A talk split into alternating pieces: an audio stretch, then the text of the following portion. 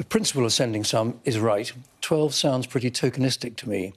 Given that we're only planning in this country to upgrade to Challenger 3 status 136 of our tanks, and we have many more than that, it would seem that 12 is too tokenistic, and I would suggest sending 25 or 30 or even as many as 50. That would make a real difference. How, how, would, how does it make a difference on the battlefield? Well, where we are in the campaign is we're probably going to see the Russians mount some other form of offensive um, late winter, early spring. The Ukrainians, now supported even increasingly by the West, and particularly if we decide to gift them tanks and infantry fighting vehicles, should then be strong enough to mount a significant counteroffensive.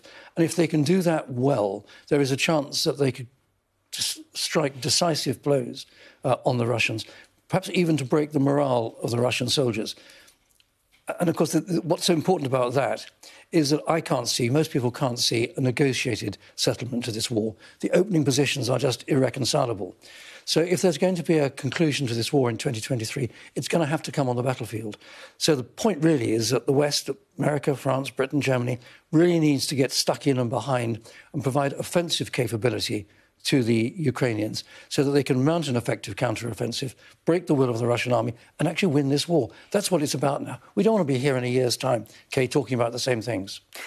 Is it not, though, a serious upscale uh, by NATO countries uh, in the situation in Ukraine? Where does that leave us?